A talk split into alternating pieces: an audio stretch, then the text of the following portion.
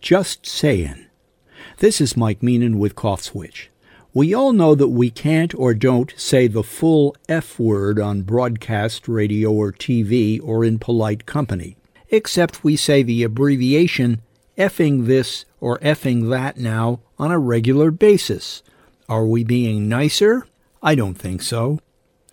Okay, well, Cassidy Hutchinson didn't have much choice when quoting the former president while testifying to the January 6th committee, except to say effing.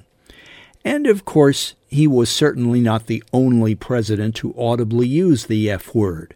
In print, we now replace one or more letters of the word with hyphens or asterisks. I guess this is my age showing. I use the full F word only when I'm really angry or upset.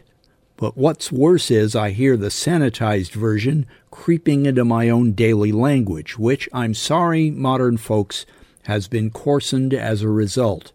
If you see a cockroach on the floor with pretty colors on its back, it's still a cockroach, and your house isn't clean.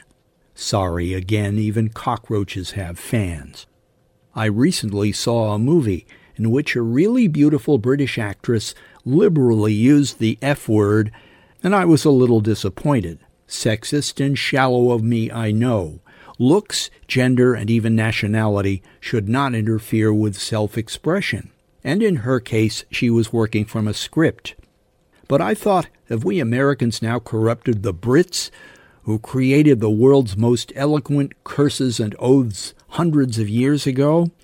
Actually, it's not us who invented the F word, I looked it up, and it was more likely the Germans or the Dutch, and even then it had a mostly different meaning. I do have to recognize that language is fluid.